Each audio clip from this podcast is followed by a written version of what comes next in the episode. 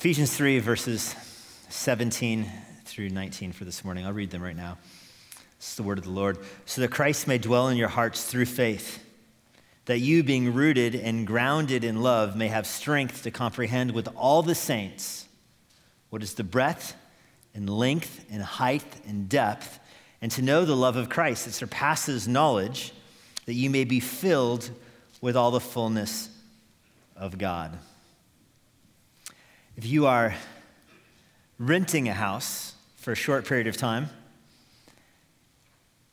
you treat it differently than if you are purchasing it with the plan of raising your family in there. Uh, if you are renting it, you think strategically about where you place stuff and all of that in a way that is more short sighted. You're not going to make capital investments in it like you would if you're moving in there for the long term. I think of a house that I was renting, and I use the word house stretching its definition fully there when I was in seminary, a single guy, and uh, it was very, it was a prefabricated house. Like it came from a kit that was built.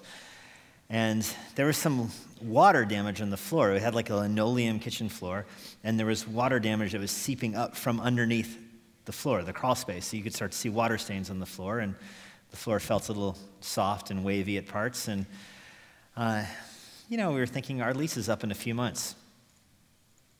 Who cares? And then one day, the refrigerator fell into the floor, like a foot, foot and a half down into the floor where it hit the bottom of the crawl space. And there it was. And it was one of those refrigerators that had the freezer at the bottom. And so we're looking at this like, well, we're only here again another month or two. Do we really need a freezer? No, really, I don't, I don't think that we do. Now, if you were living in that house like permanently, you're going to raise your family in that house, you would think, you know, I bet in the next few years we will need a freezer. And so we'll not have the hole in the floor and we'll deal with it differently. And I know so many military families here, you know exactly what I'm talking about. If you're going to be somewhere maybe four years or five years, you treat the house differently than if you're going to be there six months, you know? Um, you just have a different approach to it. There are two different Greek words to cover that distinction. There's the Greek word for, you know, somebody who passes by or somebody who's staying with you for a little while. And there's a different Greek word for somebody who moves in and makes it their the place their home and again, you understand this distinction. If you have house guests coming to visit, they probably show up with a suitcase or two. They don't show up with a moving truck and bring in their own furniture. It's just a difference.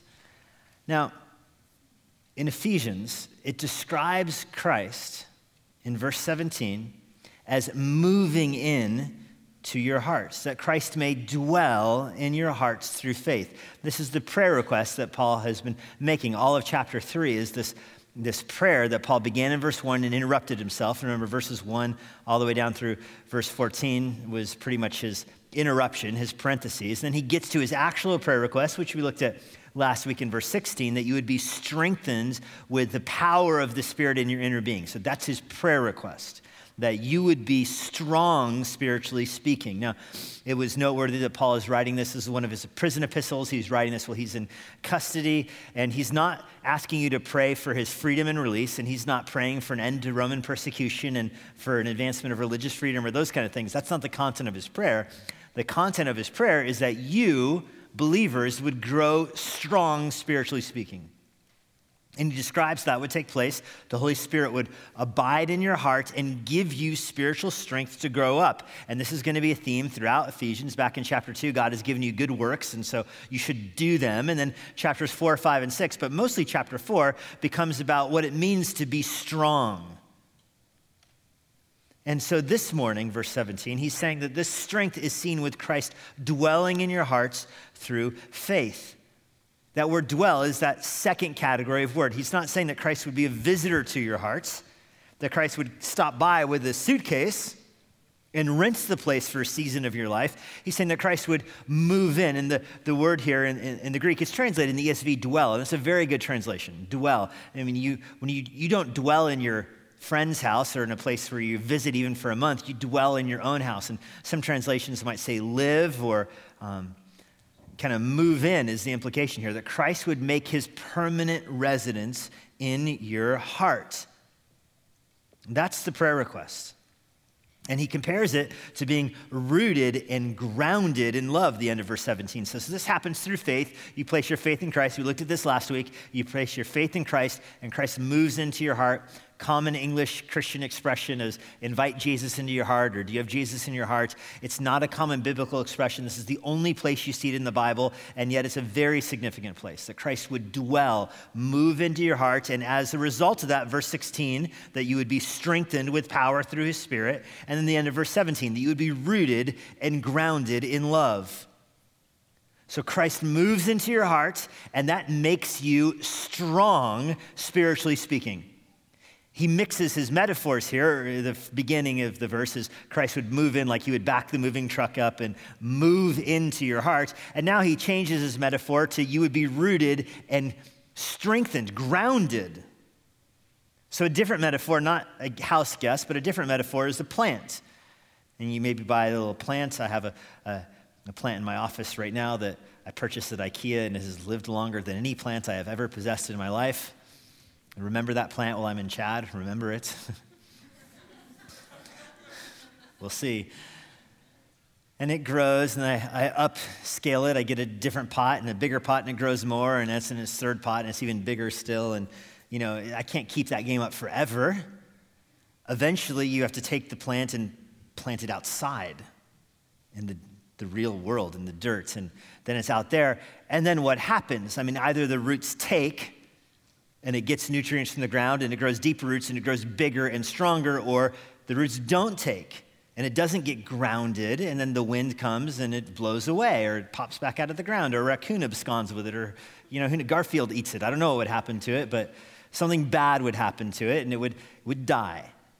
But when it's rooted and grounded, it grows strong and the winds can hit it and the winds can batter it and the, the floods can go over it. And when the water recedes, it's still there because it's strong. So, what happens in your Christian life?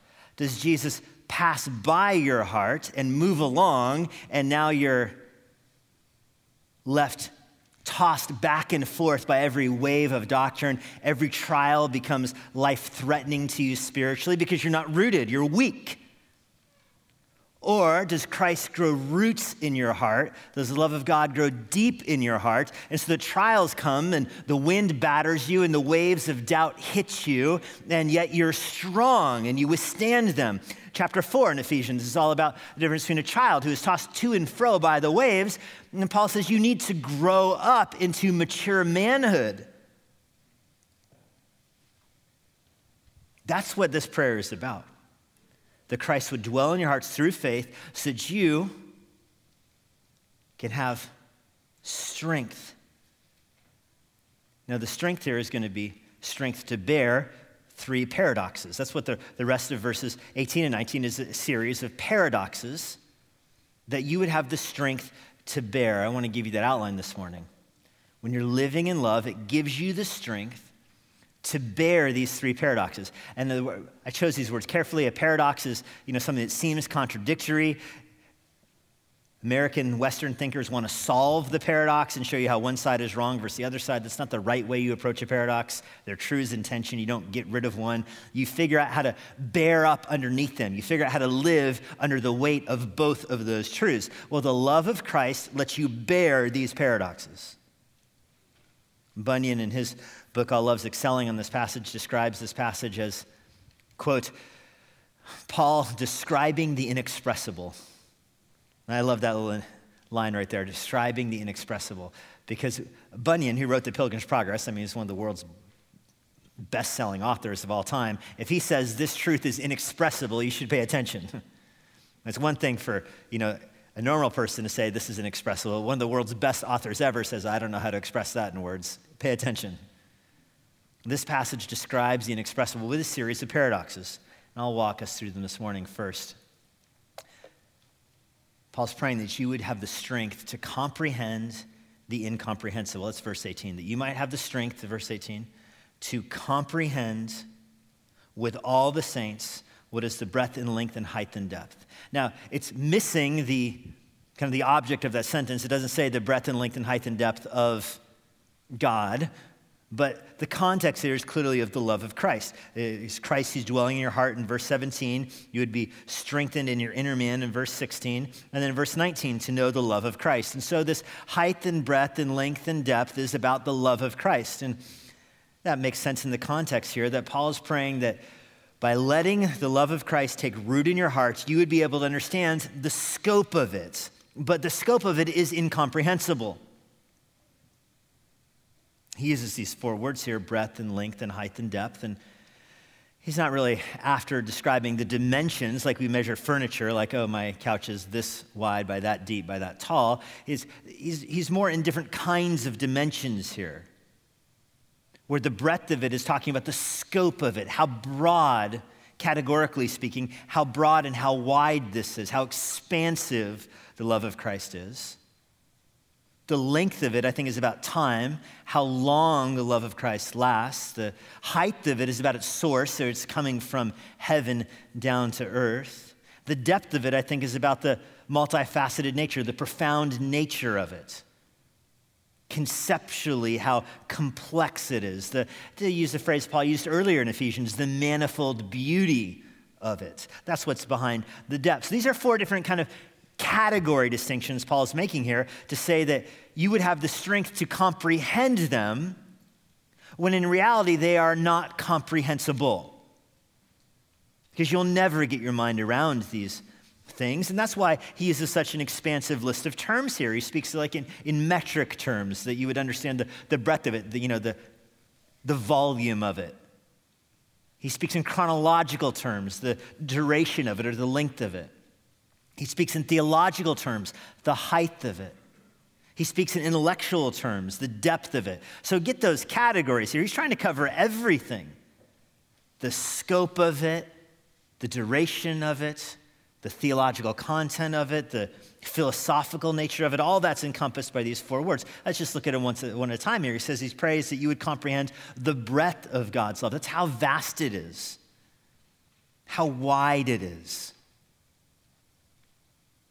what kind of categories it includes. It's, the breadth, it just gives you this picture of somebody with their arms open inviting you. And so, how wide are the arms of God's love? How wide is God when He stretches out His arms in love towards the world? Isaiah 65 describes God as having his arms outstretched towards Israel, inviting them to come believe. And that's the verse that Jesus quotes, of course, in his ministry when he's up on the hill overlooking Mount of Olives, overlooking Jerusalem. He says, How often I longed to gather you together like a mother hen to her chicks, but you were not willing. The Old Testament idiom for that is God with his arms outstretched, inviting people in. And certainly that's in Paul's mind here. The love of God is God with his arms outstretched, inviting us in. I mean, we can never understand just how wide God's love is that he's inviting people to come and believe in him. I think of powerful way to get your mind to stretch its view of the love of God is to think of something more immediate, like your own sin. Think of how broad your sin is. I'm trying to get you to stretch your mind here to think of the breadth of God's love. Let's do it backwards here. Let's think of the breadth of your sin. Think of how wide your sin is. Is there any area of your life that is untouched or untainted by your sin? Your marriage, your parenting, your work, your future, your finances, your entertainment choices? Are any of those untouched by your sin? Think of your own categories. Think of new categories. Get your mind to think of new areas in your life that you haven't perhaps conceptualized before, and then see how your sin taints those areas. So I'm trying to get you to make this tent in your mind bigger. Stretch this tent out to cover more and more things in your life so that you see how all those things are covered by your sin or tainted by your sin. And then understand that the love of God is broader than those things because Jesus atones for your sin. He went to the cross and bore God's wrath and penalty for your sin in all those categories of life. So, however big you can stretch this tent to cover your sin, you recognize that God's love is bigger than even that. So you get your mind to go bigger and broader, and you start to understand that no matter how big you stretch your mind, the love of God is bigger still. Get your mind to go even further, and the love of God is always just ahead of it. You'll never exhaust it. You'll never exhaust it. You hear people sometimes almost even jokingly say, like, I think heaven will be boring. Probably not. what am I going to do in heaven? It's just like uh, once I see everything and learn everything, and I'm still there forever. Well, understand that the love of God is bigger than everything you're seeing or experiencing. So you see and learn something new today. You recognize that God's love is bigger than that. There's still more for you to explore tomorrow. And you go to the edge of your knowledge tomorrow, and the love of God is still bigger than that. You got another day after that to keep pressing forward forever. You'll never catch the love of God. It's not containable, it's not catchable, it's not comprehensible. You'll never get your mind around it. And you have an infinite journey, an infinite time to do so. Deidre and I went on our honeymoon to Buenos Aires, Argentina, and there's a river there. We walk down to the river, and you know it's on the maps and everything, and everybody calls the river. And we go down there, and unlike any river I've ever been to before, you can't see across the river. It's enormous, the Rio de la Plata. It's enormous. You cannot get your eyes to go to the other side of it. There's a what they call a bus that goes across it, the um, Buquebus, the boat bus that makes these shuttle runs across it. And so we took the bus one day, uh, bus again, um, across the water. And, you know, I want to go up to the window, and it's a boat, it's enclosed because you're going on this water. And I, I go up to the window as the boat is got, you know, setting out, and you can't see across the river from the front of the boat. And the sun sets as we're on the boat, and the, never got to see the other side. I think I fell asleep on the boat, actually, is what happens. This, so it is with the love of God. You stand on the shore of where you are now, and you cannot see the breadth of it. You cannot see across the river to the other side. You start to journey across it, the sun will set before you get to the other side. You won't be able to see it. That's the breadth of it, the length of it, how long the love of God lasts. Its duration. I mean, obviously, it has no end going forward. And our, our human minds struggle with that concept. We can do it, sort of. We can say, okay, I'm not going to have an end. I'm here now. I'm not going to have an end. I'll physically die, but then my soul will live forever. My body will be raised from the grave, reunited with my soul forever. So we'll be back together again and just keep going forever. And the love of God will still be there wherever I am. Okay, that's one direction. Do you recognize that the love of God has no beginning? And that's where our minds quit. We can't do that. It has no beginning. Like before there was anything, before there was time, there was God, and love is in God. But even that sentence doesn't make sense to him. Before there was time? What does the word before mean? That sentence is nonsense. Before there was time. There's no before if there's no time. That's why both Genesis and John, you can picture Moses and John both kind of throwing up their hands with this and say, okay, let's try this way. In the beginning, there was God. Again, that it's better, but it still isn't really in the beginning. So, point one, there was already something before that. Well, that's not point one anymore. But let's just deal with it that way. Point one, God's already there. That's the eternal nature of God's love. Before there was anything, before there was the beginning, there was God. And love is always with God. I never grow tired of explaining it this way, but this is why the doctrine of the Trinity is so critical for understanding the eternal nature of love. His true love is always externally focused, it's, it always has to have an object. You can't really love yourself in a, in a true, noble way. Love has to have an object, external. So, how can love be eternal before there is anything else? Because God loves his Son. The Father loves his Son eternally radiant love towards the Son. The image of the Father in all of the beauty and majesty of the Father is perfect in the Son, and the Father has nothing but love for the Son. The Son, in return, has nothing but love for the Father. The Spirit proceeds from both the Father and the Son. That's why he's called the Spirit. He's the Spirit of love and fellowship and communion between the Father and the Son. So there is a stronger form of love before creation than you and I will ever be capable of ourselves because our image is tainted and we don't have a right self-image of ourselves and our spirit is corrupt and but not god's spirit. God's image is perfect. His spirit is perfectly is perfect in love and fellowship and joy and communion. All of that is eternal before time. That's what paul is saying here that the the breadth of god's love you can't understand And the duration of it, you can't understand. The length of it, how long this has lasted. As long as there has been God, there has been love. Our minds will never understand that. But that's Paul's prayer is that you would keep pressing your mind into eternity, forward and backward, to understand the eternal nature of love. Third, height. So you understand the height of love, stretching up to heaven, that God's love goes up to heaven. And you can reverse engineer this one like we did earlier with the breath. If you're saying that God's love goes all the way up to heaven, then understand that God's arm is not too short to save. God's love can stretch all the way down and save you. No matter how sinful you are, God's love can still reach you and rescue you. This is what's behind so much of the imagery in the Old Testament of people trying to climb up towards God. They want to work their way to God to make it perhaps easier for God to save them. This is the sin of the people at, at Babel. They want to get out of the floodwaters. They don't trust God. He's not going to flood the earth again, so they'll build up towards God. They want to be like God and build towards Him. As if God needed that help. like I am at the top of a really tall tower, God, so it's easier for you to hear me now. Obadiah, verse 4, says people admire, ungodly people admire the eagle, admire the eagle's nest because it's up so tall. It's up so close to God. It must be safe up there at the top of the tree, so close to God.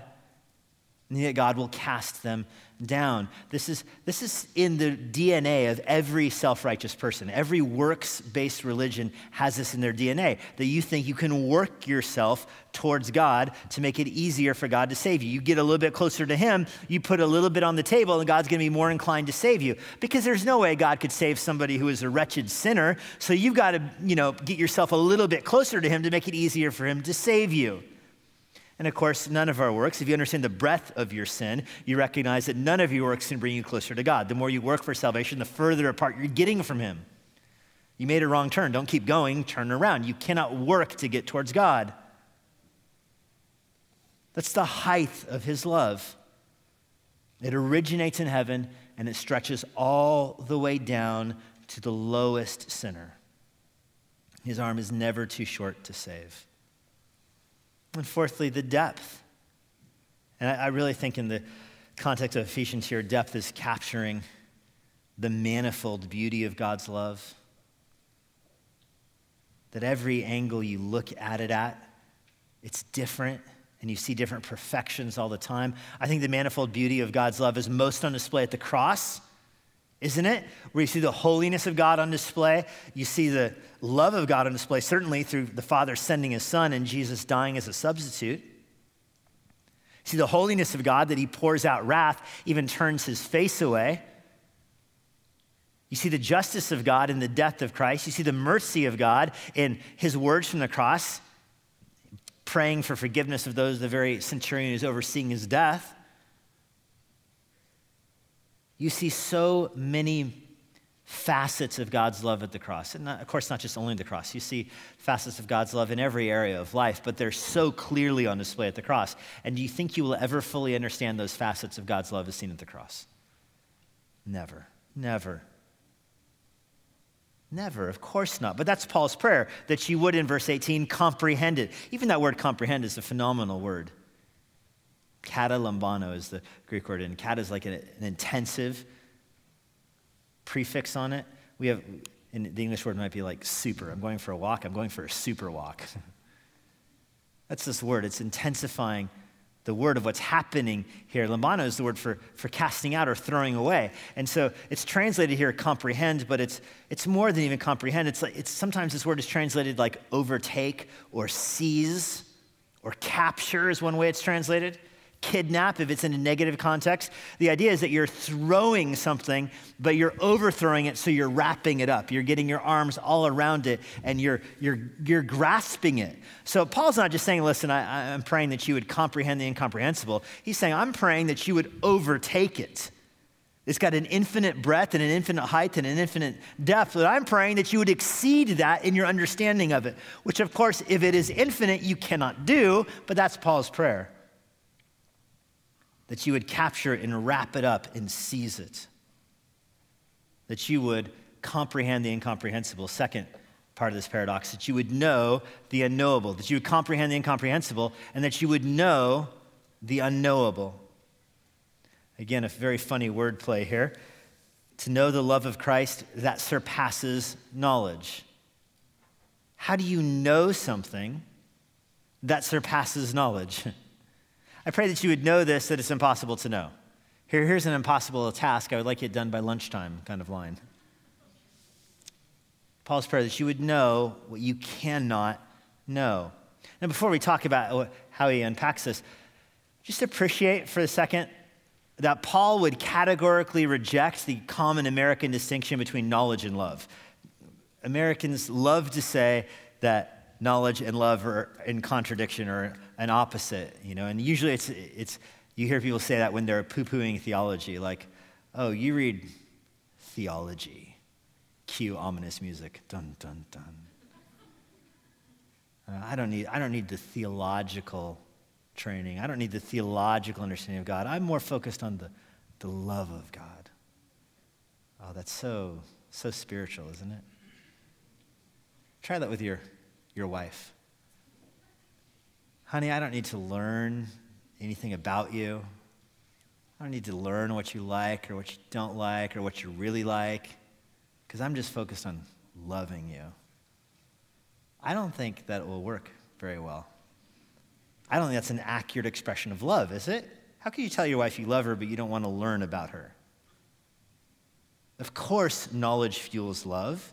And of course, love fuels knowledge. The more you learn about God, the more you should love him. And the more you love him, the more you're going to want to learn about him. So, in Paul's mind, knowledge is the fuel here, it is the wood that is feeding the fire of love. If you want to burn your fire of love towards God more, you feed it knowledge. You don't pit knowledge against love, you feed love knowledge.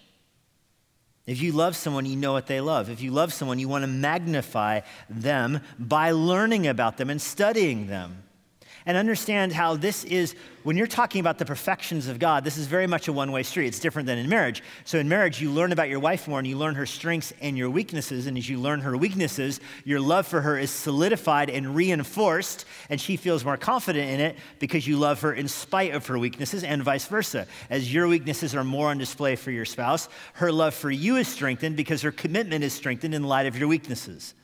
Now, do you see the critical way that our love for God is different than that? Because as we grow in knowledge of Him, we don't learn about God's weaknesses and therefore strengthen our commitment to Him.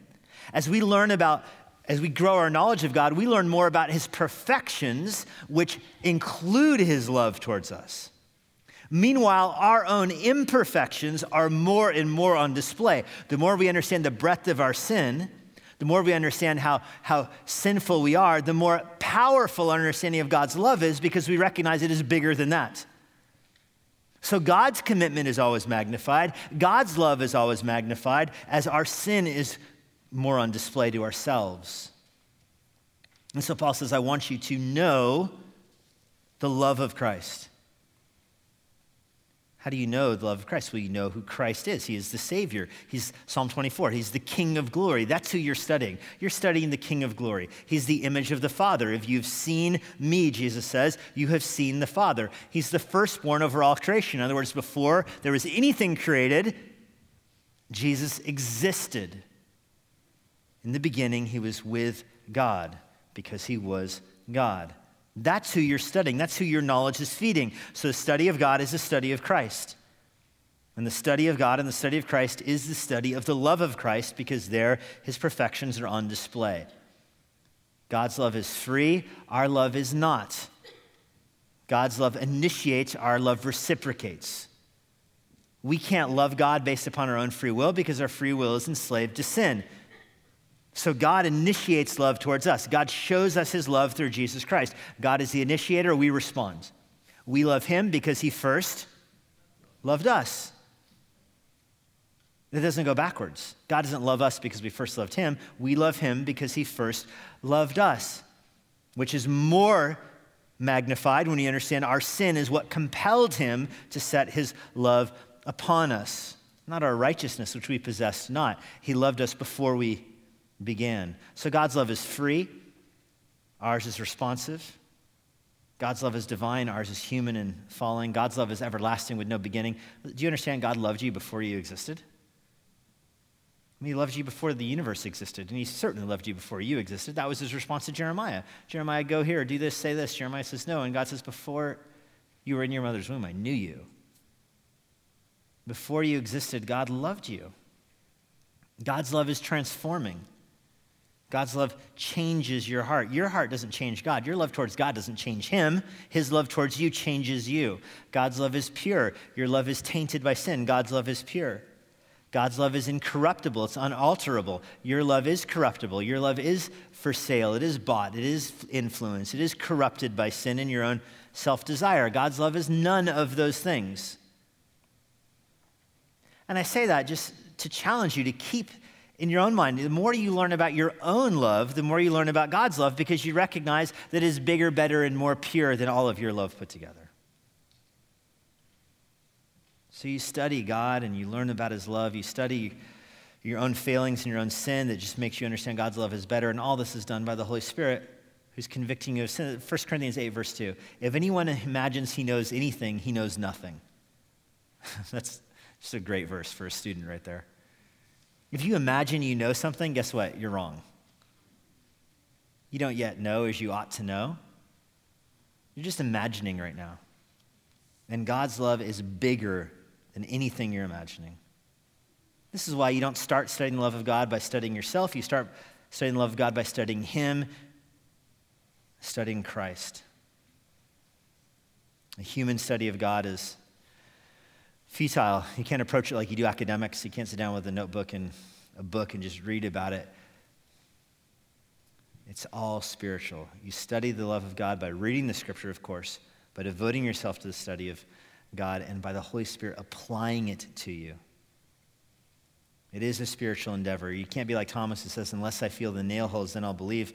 There's a better love than that. And there's a love that comes through, verse 17 says, faith, not through sight, but a love that comes through faith, verse 17 says. That's this kind of strong love. That leads to the third paradox to be filled with the infinite. So, to comprehend the incomprehensible, to know the unknowable, and finally, to be filled with the infinite. That's the last part. If you, if you thought you could handle those first two paradoxes, if you're like, okay, I get it, I'll never, I'll never fully comprehend the love of God, but I'm going to have fun trying. God's love will fuel me that. I'll never fully know it, but I'll devote my life to studying it. I'm in well, verse, the third one you can just give up on. That you may be filled with all the fullness of God. Do you catch the paradoxical nature of that? That you would be filled with all the fullness of God. Well, that's just funny. One commentator says there has never been any more extreme, bold, or grandiose or ludicrous prayer than this. It's like me holding up my Nalgene bottle and say, I'm going to fill it with all the fullness of the ocean. You can fill the Nalgene bottle with the ocean, that's true. But you cannot fill the Nalgene bottle with all the fullness of the ocean. That's false and really funny. Paul's saying, I'm praying that you would be filled with all the fullness of God.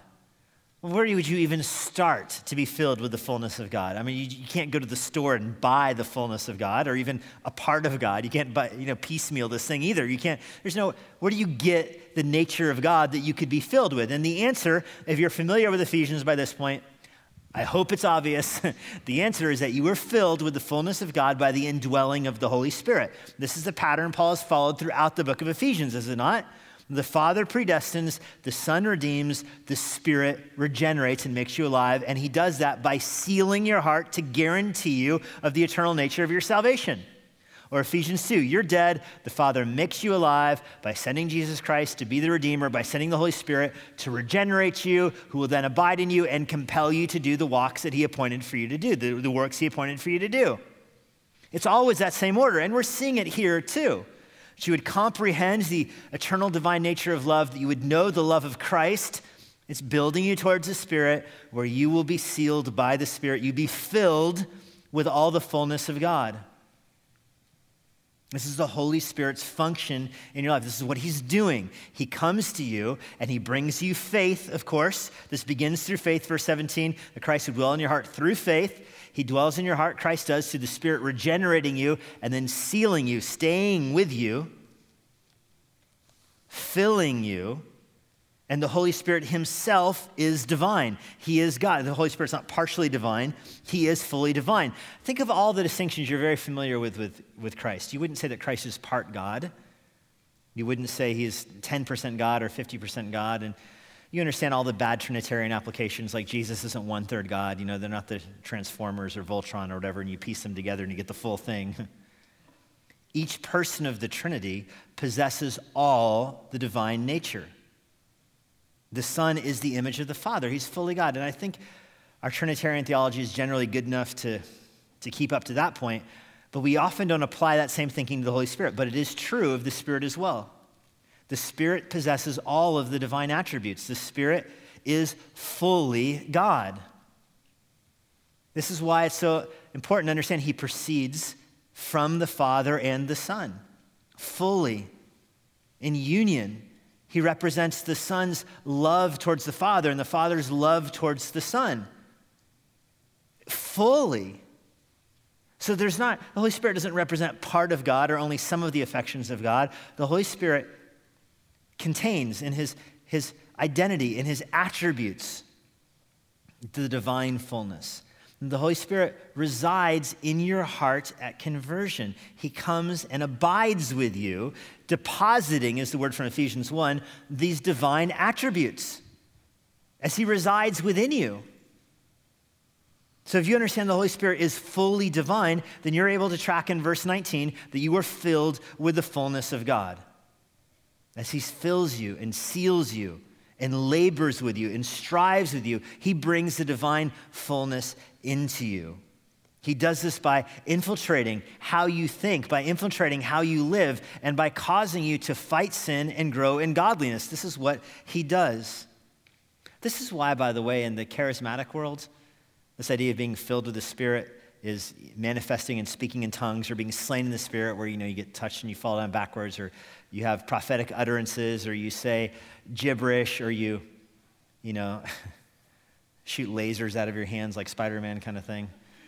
Whatever it is, do you understand how the more, almost the more extreme those examples are, the more blasphemous they are? Because they're describing that's the fullness of God as those kinds of ecstatic utterances. But the fullness of God is not in nonsense speech. That's not the fullness of God. Fullness of God is not in laying people out. That's not the fullness of God. The fullness of God is the divine attributes, it's the eternal nature of God and all of his perfections. You just minimize that and cut it completely out when you say, oh, the spirit filled life is those kind of things. No, the spirit filled life is this life right here, where the Holy Spirit convicts you of sin and strengthens you so that you grow up big and strong. That's the spirit filled life. So just that can sound that can sound theological to the point where it doesn't sound practical. So let me explain how that operates, how this kind of growth really operates in the real world. Like right now, for example, I'm preaching a sermon. You're hearing with your ears the words that I'm preaching. Hopefully, the words are from the Bible. So I'm taking the Bible, giving you words and concepts to help you understand and communicating them with my mouth. The sound travels across the room to your ears, hits your ears, goes into your mind, your short term memory, and it resonates there. For some of you, it stays there for 30 seconds. For some of you, it was turned away on entrance, you know, airport closed, and try somewhere else. But for some of you, the plane lands and it gets into your mind and it stays there for 30 seconds or a few minutes or however long. I know on some, some days you guys heard a sermon in your ABF this morning, and now you're hearing a sermon here, and some of you will come back to night church, and even on Valentine's Day. God bless you all, and you'll be back tonight. You'll hear a third sermon tonight, and you might even go home and live stream the Grace Church sermon this afternoon. You'll hear four sermons on this Sunday. And tomorrow morning, you definitely won't remember this one, for example. I mean, but that's not how this is functioning. It's not the idea that you can recall exactly what I said tomorrow or even this afternoon. It's functioning by getting into your mind and being there for a few minutes and the Holy Spirit is taking some of these truths and applying them to your heart, feeding your heart with these truths. Uh, you get that those are idioms. The Holy Spirit is not grabbing those words that are in your short-term memory and you know ferreting them down your into your actual physical heart. But the Holy Spirit's a spiritual enterprise here. The Holy Spirit is taking the things that are in your mind and is applying some of them to your to your heart, some of them to your spirit or your inner man, is Paul's phrase. And the more the Holy Spirit is applying those words and those principles, the more it's feeding your inner man. For a brand new believer, this is baby talk. So for a brand new believer, you're learning words, like you learned Trinity or you learned divine fullness. These little words that you're learning and they're feeding your heart and they'll stay there for a little while and, and they'll drift away at some point and they'll be fed again. But your heart over time grows stronger. And it doesn't need those words. It already had those words. It grows out of those words to bigger words, into different words, into different ways of growing those concepts over time. So that the more mature you are, the things that you might hear in one sermon that are elementary now would be, they might be profound to you today, in five years will be elementary to you. You're like, of course. And then over time, those words start to build towers in your mind. They start to build concepts in your mind. They start to build a worldview, a framework, so that you're doing this for years and years and sermons and sermons. You start to have your worldview altered.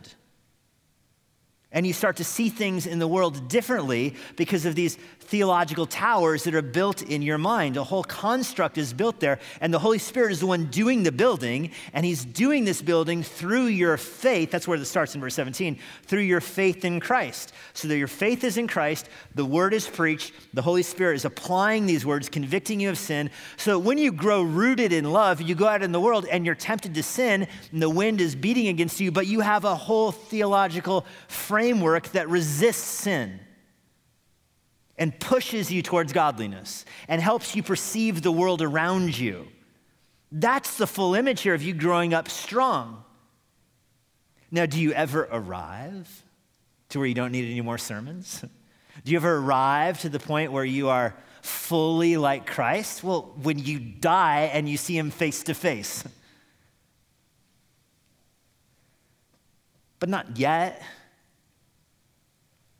Yet, right now, you have these paradoxes that you would be filled with the infinite God.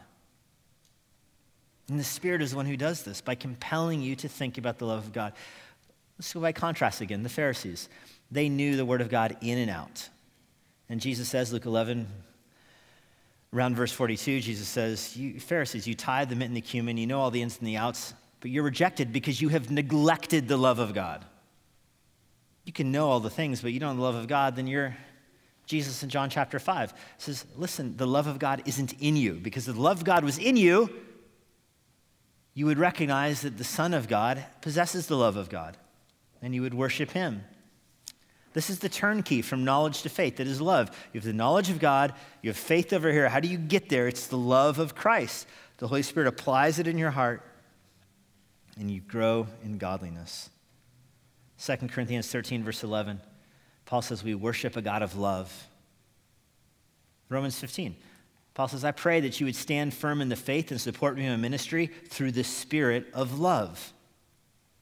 Or Ephesians 2, verses 4 through 5. We looked at this a few months ago. God being rich in mercy because of the great love in which he loved us, when we were dead in our sins and trespasses, made us alive together with Christ. So it's the love of God that motivates the Spirit of God to make us alive through our faith in God.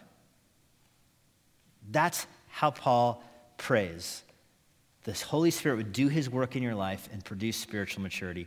Many of you are familiar with the book, My Heart Christ Home. It's more of a booklet, My Heart Christ Home. Today it would be an extra long blog post written by Robert Munger. He's a Presbyterian pastor who died, I think, maybe 10 years ago. But he wrote this book in 1950, I believe. So it's an older book, My Heart Christ Home where he uses this, he uses this verse here to talk about Christ moving into your heart. And he paints it in this picture of what if your heart was your house. Let's go with the image here, because it's certainly in the Greek that Christ is moving in. So, what's the image here of Christ moving into your heart to produce spiritual maturity? And so he says, Imagine that Jesus shows up to move into your house. And I won't read you the whole thing, but I'll, I will walk you through the tour that Jesus gets to the house in the book because that's, that's the best part of this book. It says Jesus comes in your house and you say, Let me give you a tour. And what room does Jesus want to see in your house first? And I love how he answers it. He's a Presbyterian pastor, by the way. First, Jesus would want to see my library, he says. So he takes him to the library to show him what books are in the library and you know what he's reading and but then he, he realizes how this is looking because is he reading things that Jesus would want him reading? So after a while, he becomes embarrassed by the library. And I'll tell you this right now in our culture today, uh, most of our houses don't have libraries in them. I mean, today, just to get right to it, it would probably be your internet history. Where Jesus says, What are you reading? What are you feeding your mind? What are you looking at? What are you feeding your heart? Let me take, let me browse through those things. And now you get to start to feel the experience that Robert was having, imagining Jesus looking through his library. Well, in the story, by the way, he dusts off some of the books, the good books that were seldom used, he said, dusts, dusts them off and puts them on the table and says, try these. and then he says, let's go to the family room. Where's your family hang out? What do you guys do as a family? How are you entertained as a family? Now, he didn't use the analogy, what do you watch on TV, but that would be very much an appropriate thing for our world. What kind of games do you play? What's in your Netflix account? As Jesus is in your house, what is he going to do with you and your family? What kind of things do you do with your family, and are they honoring to the Lord? And then Jesus says, What's that room over there? And you say, Oh, it's the dining room. I'm only there a few times a day, but I spend a lot of the day thinking about it. And so Robert asks you, What areas in your life do you do somewhat seldom, but spend a lot of time thinking about? What fuels your life? What fuels your spiritual life. And is Jesus welcome there? The areas of your life that just give you meaning and give you purpose, does, is Jesus welcome there? In the living room, Jesus says, Oh, that's a nice couch. Let's meet here in the mornings and read together. And you say, Okay. But have you ever had the experience where you have a, a house guest staying at your house and you say, oh, I'll meet you in the morning, and then you perhaps you forget about it and you go away to work and you come home and he's still sitting there on the couch. He's been there all day because he thought you were going to meet him there. You spaced it. And so that became the normal practice in Robert's house with Jesus hanging out on the couch saying, I thought we were going to read together this morning. What happened? Oh, I overslept. I forgot. The workroom, Jesus asks about the workroom down in the basement. And in this little booklet, he says, Oh, you have lots of expensive stuff here. Do you know how to use it even? Which I found really funny. Are you making anything for God's kingdom? Are you making anything for his kingdom? What are you using your time and your resources for? Because that's this part of your house. What are you making for God and his kingdom? So after you work through all of that, and you're like, okay, I'm going to make things for his kingdom, I'm going to spend time with Jesus, I'm going to strive to glory. That's what it means to have Jesus living in the home of your hearts. That's the whole point of this. But after you settle into this, then one day Jesus says, You know, you've got me staying on the second floor. I smell something horrible on the second floor. There's something dead up there. And so you walk up there, and I will read you this paragraph because this is a very powerful paragraph from this.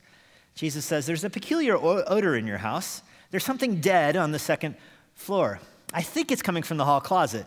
Now, this is Robert again. As soon as he said this, I knew what he was talking about. Yes, there was a small hall closet up there on the landing, just a few square feet. In that closet, behind lock and key, I had one or two little personal things that I did not want anyone to know about, and I certainly did not want Jesus to see them. I knew they were dead and rotting things left over from my old life. And yet, why were they there? I loved them, of course, and I wanted them so much for myself that I was afraid to admit to anyone that they were there. So reluctantly, I went up to the door with him. As we rounded the stairs, the odor became stronger and stronger. He pointed at the door and he said, It's in there. Some dead thing is in there. And I was angry with Jesus. That's the only way I can put it. I had given him access to my library, to my dining room, to the living room, to the workroom, to the family room. And now he's asking me about a little two by four closet. I said to myself, This is too much. I'm not going to give you that key. Well, he said, reading my thoughts, if you think I'm going to stay up here on the second floor with that odor, you're mistaken. I'm going to take my bed out to the back porch. I'm certainly not going to put up with this. so then I saw him start down the stairs, and Robert writes, Robert writes, When you've come to know and love Christ, the worst thing that can happen to you is to sense his fellowship retreating from you. And I had to surrender. I'll give you the key, I said sadly. And the story goes on. He says, But you're, speaking to Jesus, you're going to have to be the one to clean it out. I can't do it. And in the story, this is how I would finish it. Jesus says, I can't clean out somebody else's closet. You don't have a guest come over to your house and clean out your closet. And so Jesus says, Sign the house over to me. Make it my house. Make this place mine. I know you don't have the strength to clean out the closet. Make it my place, and then I'll clean out the closet. Lord, we're grateful for your word in our life. We're thankful that you have moved into our hearts through faith, that you dwell with us. You convict us of sin, you sanctify us, and we do want to turn over every area of our life to you. We don't do so to earn your approval, of course not. We do so because we value fellowship with you. We value the experience of having you live in our hearts through faith. That's our only motivation here. We don't desire to be good people so that we can earn your approval. May never be. We desire to grow in godliness because we want a deeper fellowship with you.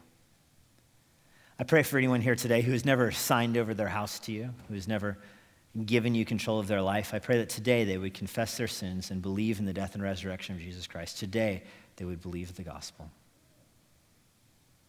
I pray that you would give them the courage and the boldness to do that, and cause them to lead a life of spiritual growth, growing in grace and godliness. We ask this in Jesus' name. Amen. And now, for a parting word from Pastor Jesse Johnson. Thanks for joining us today. If you're in the Washington, D.C. area, I would love to meet you personally at Immanuel Bible Church. Our service times and other church information is on our website at ibc.church. If you want information about the Master's Seminary and their Washington, D.C. location, go to tms.edu. I hope this resource has been an encouragement to you and it helps you seek the Lord daily, serve others around you, and share the gospel of Jesus Christ with boldness. May the Lord bless you.